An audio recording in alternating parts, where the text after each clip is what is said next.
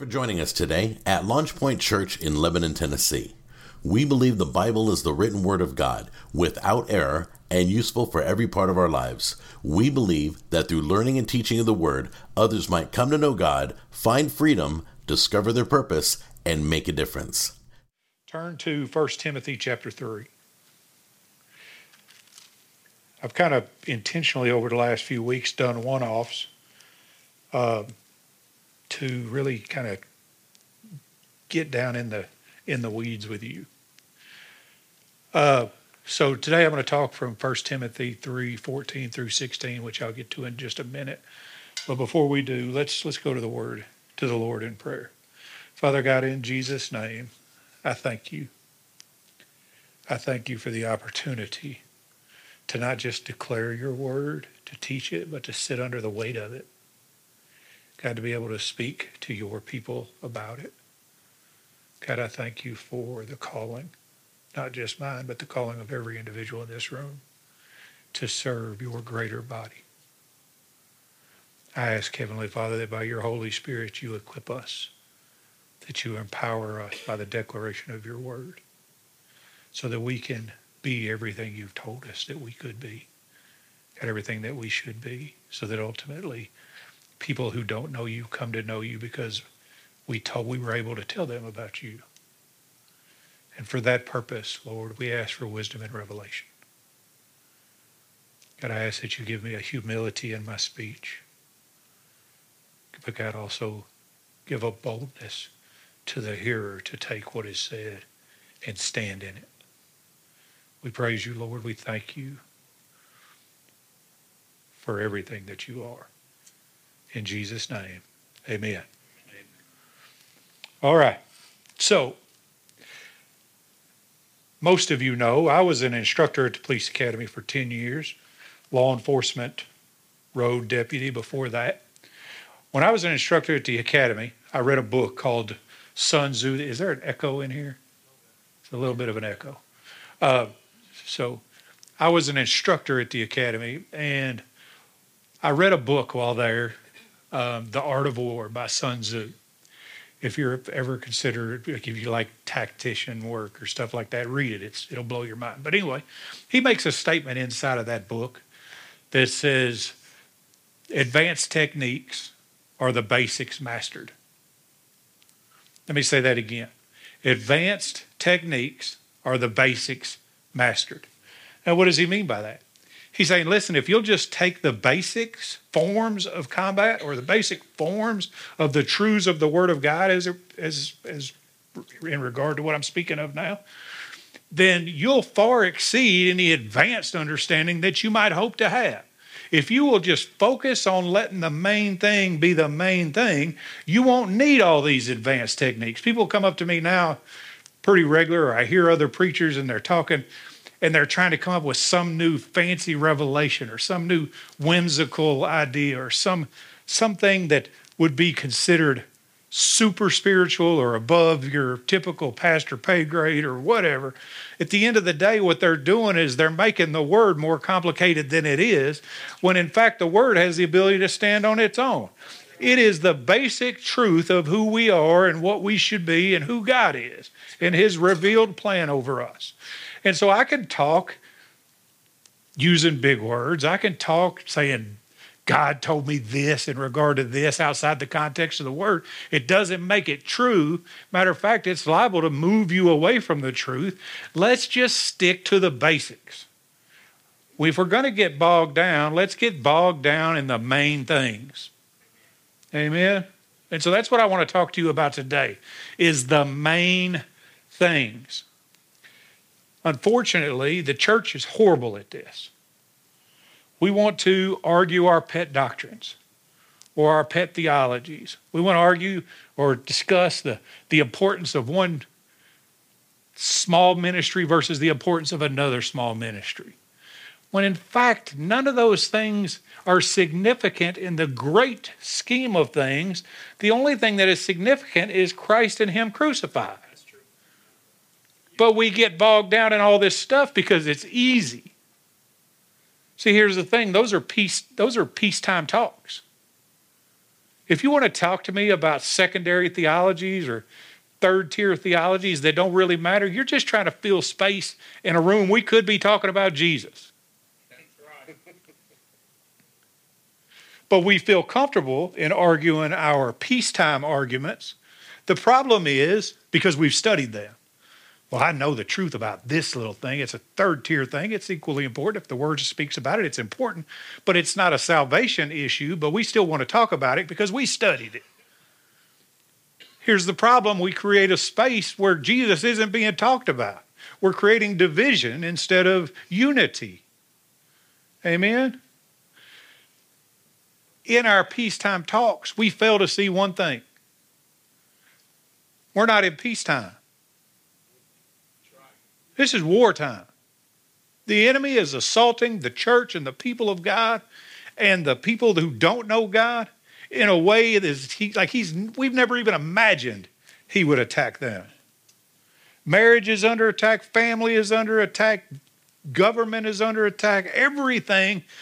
It's a spiritual combat that we should be fighting, but instead we'd rather sit around and go toe to toe instead of stand shoulder to shoulder. And it's time that the church stops. Let's make the main thing, the main thing, not at the exclusion of the secondary things, but let's make sure we're spending the most time talking about the most important thing. Everybody okay? So, what is the most important thing? There are three things that Paul discusses in the text that I gave you in First Timothy. he talks uh, in in this text. Let me just read it to you. He starts really with the thesis of why he's writing Timothy in the first place.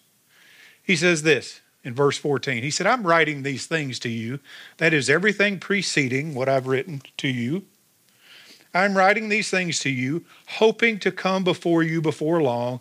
But in case I am delayed, I write so that you will know how one ought to conduct himself in the house of God.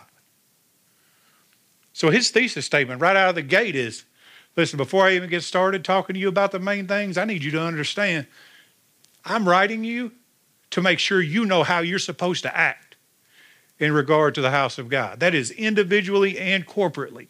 You know, we are the house of God, but you, being the temple of the Holy Spirit, are also the house of God. And so, whether you're in this building or outside this building, you should know how you ought to walk. And so he makes this statement. He says, I've told you everything I've told you so that you know how you ought to act. Can I tell you, I, my papa has told me stuff like that. Listen, boy, I'm only trying to do you some good here. I'm just trying to tell you how you should be acting as opposed to how you are acting.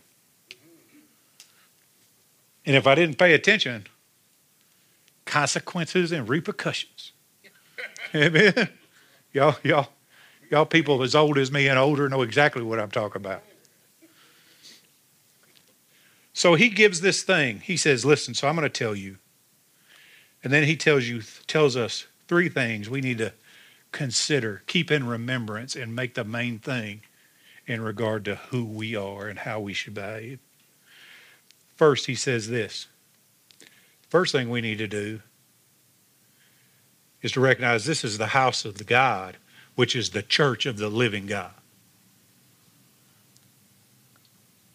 Did y'all hear me?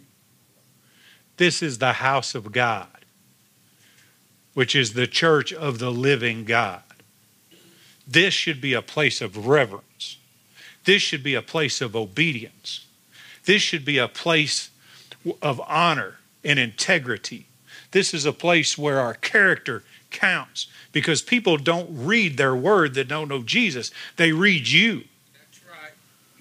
People that come into this house that are trying to figure out if they need a family are looking to see what kind of family we have. And I've been in some houses to where I thought, man, I don't even want to be near that family, much less inside of it.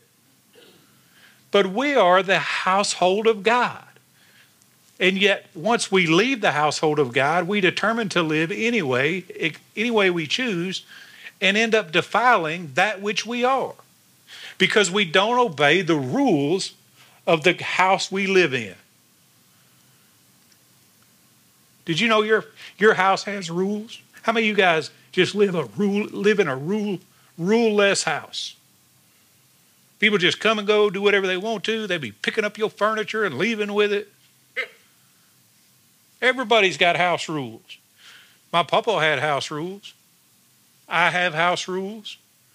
I have house rules for my babies. And then I got house rules for my grandbabies.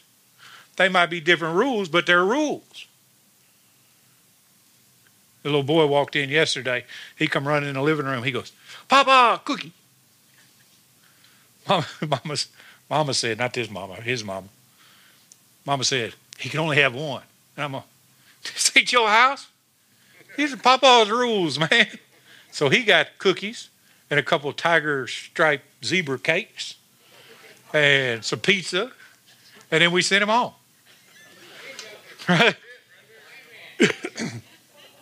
but in all seriousness, well, we've had the privilege, Angela and I have, of allowing people to come and stay with us for different seasons of their life when they're struggling. And we have rules for each other. But when someone comes into our house, there's rules too. When somebody would come stay with us, we'd say, listen, you're going to be here for X number of days or X number of weeks or however long. We had a guy live with us for like a year and a half. But we told him straight out of the gate, this is not appropriate behavior in our house. This is appropriate behavior in our house. You will leave the house because my wife works from home. When I leave the house, you will return to the house when I get back to the house. Everything you have here, you're welcome to. You can get food, whatever you want. On Sunday and Wednesday, whether you feel good or don't, we're going to church. Because we crawl in, we don't call in. Those, those are the rules. And God has rules too. And we have every obligation because He is our Father and He has the right to make the rules to follow those rules. Amen. We need to recognize and acknowledge that he owns it. It's his household. Ephesians 2:19 says, "So then you are no longer strangers and aliens." You guys aren't people that don't know each other, but are fellow citizens with the saints and are of God's household. You are of God's household. Galatians 6:10. So then, while we have opportunity, let us do good to all people, and especially to those who are of the household of faith. That is God's house. We're an outreach church. I am blessed to say it. Because of y'all's giving, we're able to reach this community. We've I just had a conversation with Miss Diana, the school that we support for food. We found out that some of the kids can't even afford or their parents won't even go as far as to fill out their free lunch paperwork just to give them free lunch. And so it's costing the school $500 a month out of their budget that they don't have. And so, because of y'all's generosity,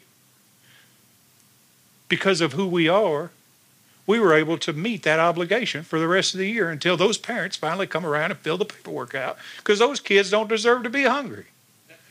Amen. Why do I tell you that? I tell you that because we are an outreach church, but let me tell you, we're going to take care of the people inside the house first. Because it says, especially the household of faith. Take care of us first. Every time we do a food drive, every time we do a school supply drive, every time we do something, I'm specific to say, listen, if you need school clothes, if you need something, if you're hungry at your house, you come talk to me or you email me. Nobody's ever going to know your business because we are family and that's the rule that God gave us. That's the main thing. That's one of the main things. That my family won't be hungry, that my family won't be cold, and that my family will have a shelter and will be loved unconditionally. Why is that my rule? Because that's the rule that God established for his church. And he's the living God. He has the right to do with it what he wants to because he bought and paid for it. Amen. Acts 20 28 says, The church of God which he purchased with his own blood. Titus 2:14, he gave himself for us to redeem from every lawless deed and to purify for himself a people for y'all y'all should just just soak this in for his own possession. We do what God says because God paid for us. Because we've declared out of our own mouth that He is Lord, which means our opinion doesn't matter. That's how the house of God should act. He says, I write to you so that you might know how to act in the house of God because you serve a living God. You don't serve a statue of dead wood or gold. Why, why do I say that? I say that because this living God that you serve, unlike a statue of wood or gold, you're going to be answerable to. I'm going to be answerable to. You know why I'm so consistently bringing the word, not opinion? Because I know that I serve a living God that's eternal, and I'm going to stand before him one day. And we should live as the house of God with that same understanding. I have a responsibility to you. You have a responsibility to each other. We have a responsibility to one another, which is a responsibility to this community. Amen? All right. Am I going too far? Good. That's good. Because I ain't done yet. Understanding that God is a living God is fitting for the church of Ephesus. Why is the church of why are you talking about Ephesus? Because Timothy was the pastor in the church of Ephesus. The second thing that he wanted them to know is that we are responsible to be the pillars and the support of the truth. The household of God should be the pillar and the support for the truth. I don't know about you guys, but it drives me crazy that the church the Big C church has determined to be this impotent entity that can't do anything to change its culture. When Jesus Christ gave us the Spirit to walk in the power to turn the world upside down, he's writing it to Ephesus through Timothy, essentially, which is significant because pillars and foundations meant something to the Ephesian church. This verbiage wouldn't have been lost on them. William Barclay wrote this. He said one of Ephesians the one of the things in in Ephesus was the temple of the goddess of Diana, which was supported by pillars. It contained 127 pillars each one of them a gift from a king, all made of marble, some studded with jewels and overlaid with gold.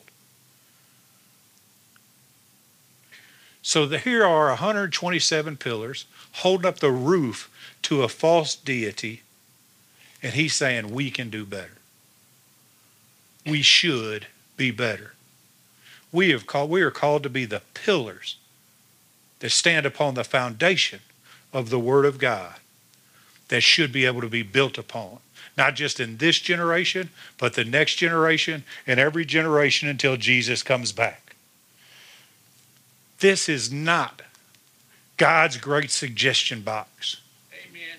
Amen. I want this church so badly, not just this church, the people of God. And, and I, I, I this is going to sound like I'm bragging. I'm not, I promise. I have an affection. And it's the only word that I could think of. I have an affection for the Word of God. There's a reason why I've had to rebound this thing. There's a reason why there's so many notes in it. I, I, some of them I can't even make out anymore. Because I fell in love with my Bible. And I want you so badly to fall in love with your Bible. I have carried my Bible, my physical Bible, everywhere I've gone for the last 17 years. I can remember the first time I left it at church. The only time I left it at church that I can remember. We were at Cornerstone. I hadn't been saved very long, and I left it in my seat. And I called the church early that next morning because I realized I didn't have it. And I talked to the pastor, one of the associate pastors there. I just some knucklehead dragging my feet around the parking lot, serving where I could. And I said, I left my Bible at the church. He said, Okay, I'll take care of it. I said, No, no, no. I need you to open the church so I could come in there and get it. I can't let my Bible sit in the church until Wednesday. I need it today. I'm going to call in, tell them at my, my job that I'm going to be a, about 30 minutes late, but I'll be by there. Can somebody meet me to pick it up? And he and he was so impressed with that. I'm all, to my new Christian mind, that was it was weird to me that he was impressed with that. I'm all, well, doesn't everybody who leaves their Bible at church do that? Doesn't everybody have an affection for their word? And let me tell you, sadly, the answer to that is no. We're just as comfortable laying it in the back seat of our car so that we'll remember where it is next Sunday or next Wednesday.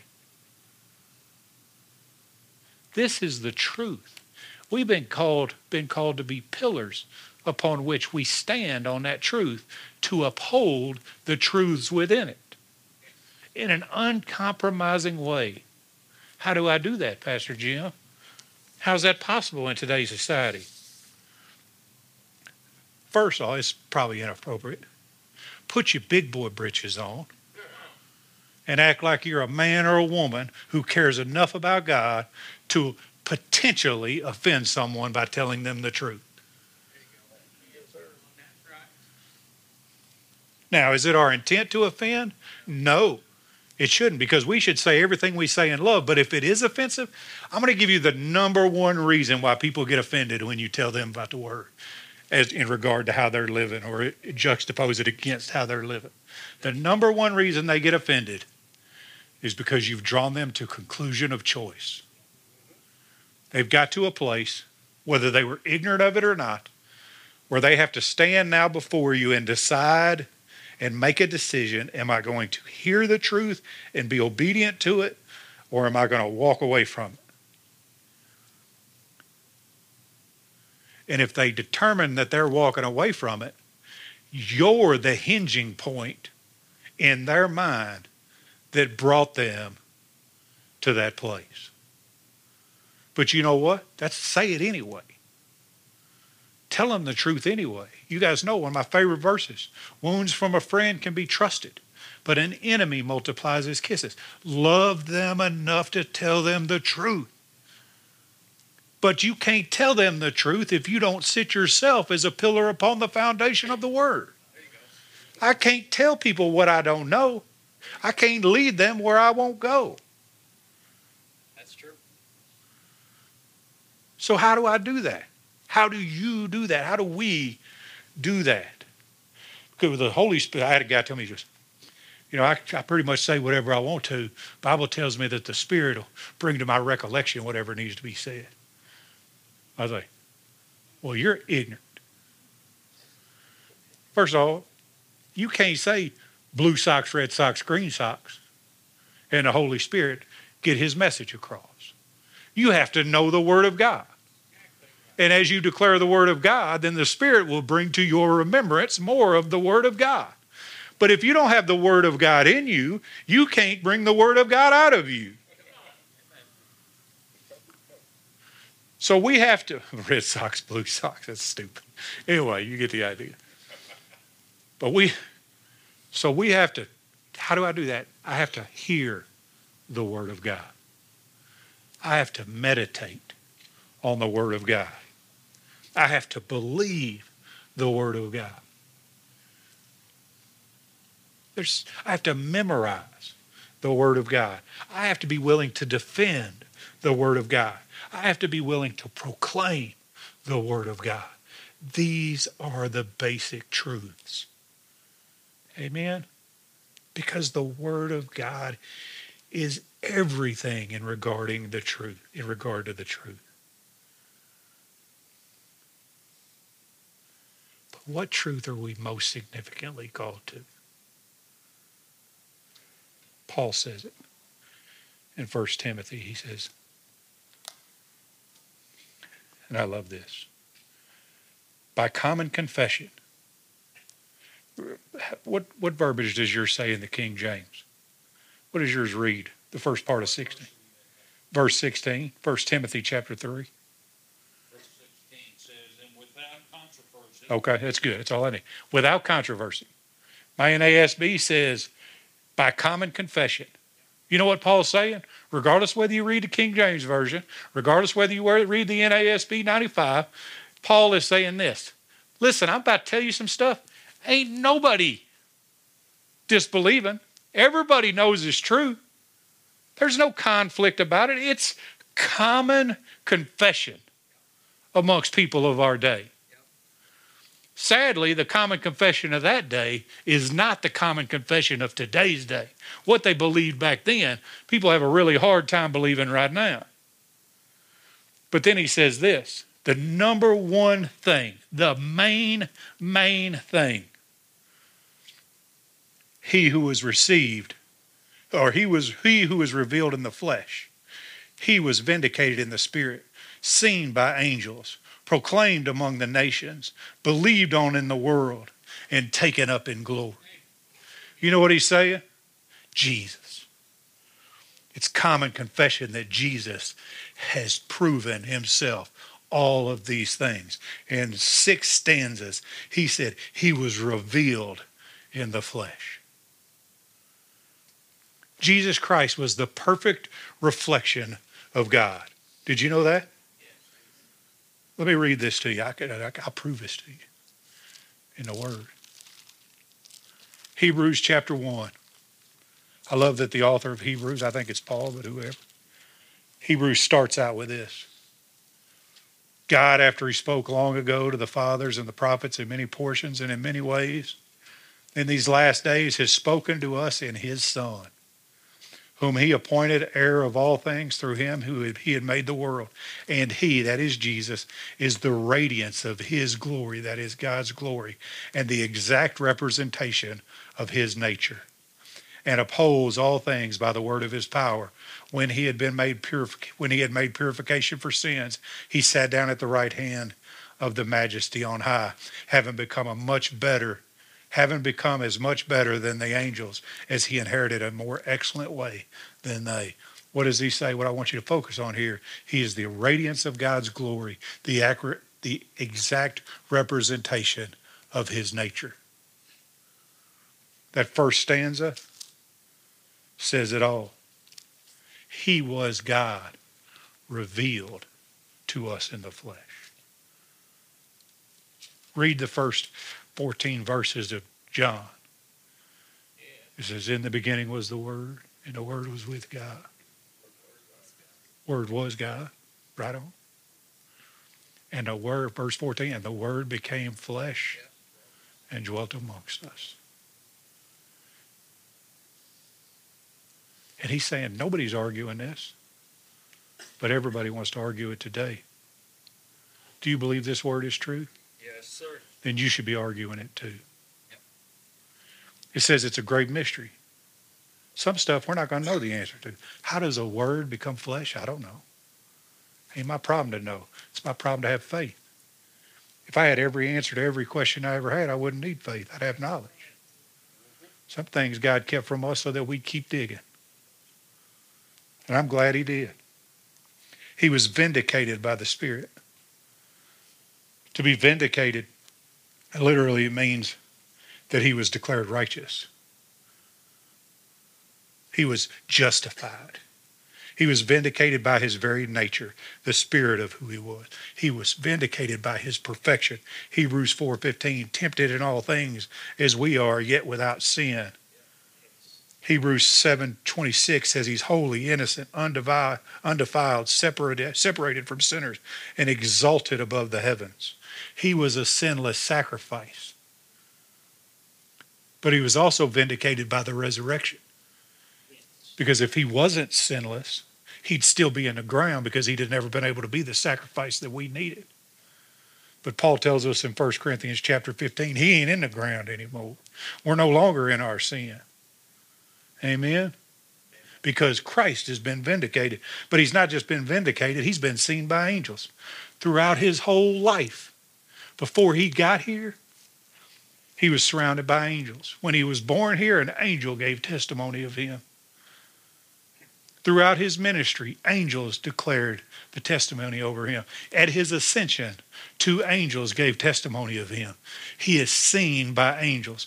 Nobody in Paul's time was arguing this truth. Why is that?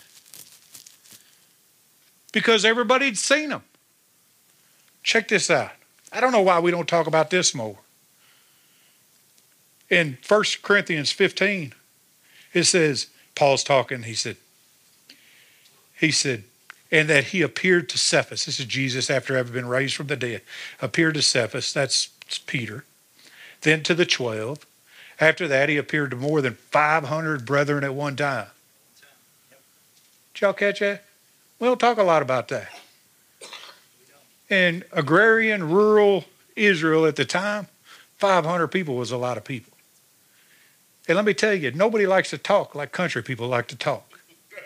You get 500 country people together and they see Jesus walking around after they knew he was in the ground. Man, they are on the, what they call the line, the party line, talking to everybody. Y'all ain't going to believe this. But then he says this most of whom remain until now. Then he appeared to James, then to all the apostles, and last of all, as to one ultimately born, he appeared to me also. And let me tell you, by the Spirit of God, through somebody's declaration, he would appear to you too. Isn't that beautiful? This, this hymn of Paul's is beautiful, seen by angels, proclaimed among the nations. He ascends. People start talking in tongues. People get freaked out, weirded out by it. They come see what it's about. And thousands of people get saved the first time Peter declared the name of Jesus. A couple days later, several thousand more. Can I tell y'all something? Gonna mess you up. Can I tell you something in anticipation and hope that it messes you up? The Spirit hasn't lost any of his power since that day. We've lost our willingness to submit to it. It's amazing that Peter can stand up and 3,000 people give their life to the Lord. I stand up, people look at me like a cow staring at a new fence. I'm telling the same truth. Right? Well, what can a little me do? Little me, you can't do nothing. But the Spirit in you can do all things. I had Pastor David Peden, pastors We Are Church. First day he planted, man, the first day he was open, I went there, I supported him, and he's talking to me before service, and he's freaking out, man, like he's sweating. And he looks at me and goes, Pastor, I don't think I can do this. I don't know if I can do this, man. He got his sermon prepared. He's got his little worship team up there in a gymnasium at the school. Remember that? And I looked at him and I said, You're right. He goes, What? Not, not what he wanted to hear, you know. I said, But the Spirit of God in you can. Right. And He will, if you'll be humble and faithful. And He's shown up every time. Don't let us lose the power of the Spirit God has placed in us because somebody has told us too many times that we're not capable of doing what the Spirit is only capable of doing in the first place. The whole idea is that you are capable. If you were capable, you'd be unusable because then you'd receive glory. Right, a tangent. I went off on a tangent a little bit, but you get the idea. We have to proclaim in expectation that people will believe in the world. They believed on him. That's the next stanza. Because when you speak the truth, somebody's going to listen to the truth. Someone's going to believe the truth, stand in the truth, walk in the truth, and ultimately be at the judgment seat of Christ because you were bold enough to tell them. Nobody was arguing this at Paul's time. That freaks me out. Because I argue with church folks. You know, something like 50% it's greater than that. I, gave this number a couple weeks ago. Like 70% of all youth pastors today don't believe the youth pastors. Now, you know the youth pastors are senior pastors of tomorrow that don't believe this is 100% the inerrant Word of God. That's the condition of Christianity in America today. Listen, I don't care what it says. If the Bible says the sun stood still, it stood still. People, well, then we'd fall off the face of the earth. God made the earth. You don't think He could keep us from falling off it? We're like a speck of dust in the universe. We're small business, except that God tended to focus His love on us. I don't care what the Word of God says. It's true. Most of it isn't analogy or metaphor, it's history. Anyway, I could talk all day long, but if you don't believe what I'm telling you is the truth. And then finally, taken up in glory. He was taken up into glory, sitting now at the right hand of the Father, making an intercession on our behalf. Is that a beautiful thing? You want to know what the main thing is? The main thing is that we know whose house we belong to. The main thing is that we stand on this truth. And the main thing is that through this truth, we declare the gospel message of Jesus Christ and Him crucified. Amen.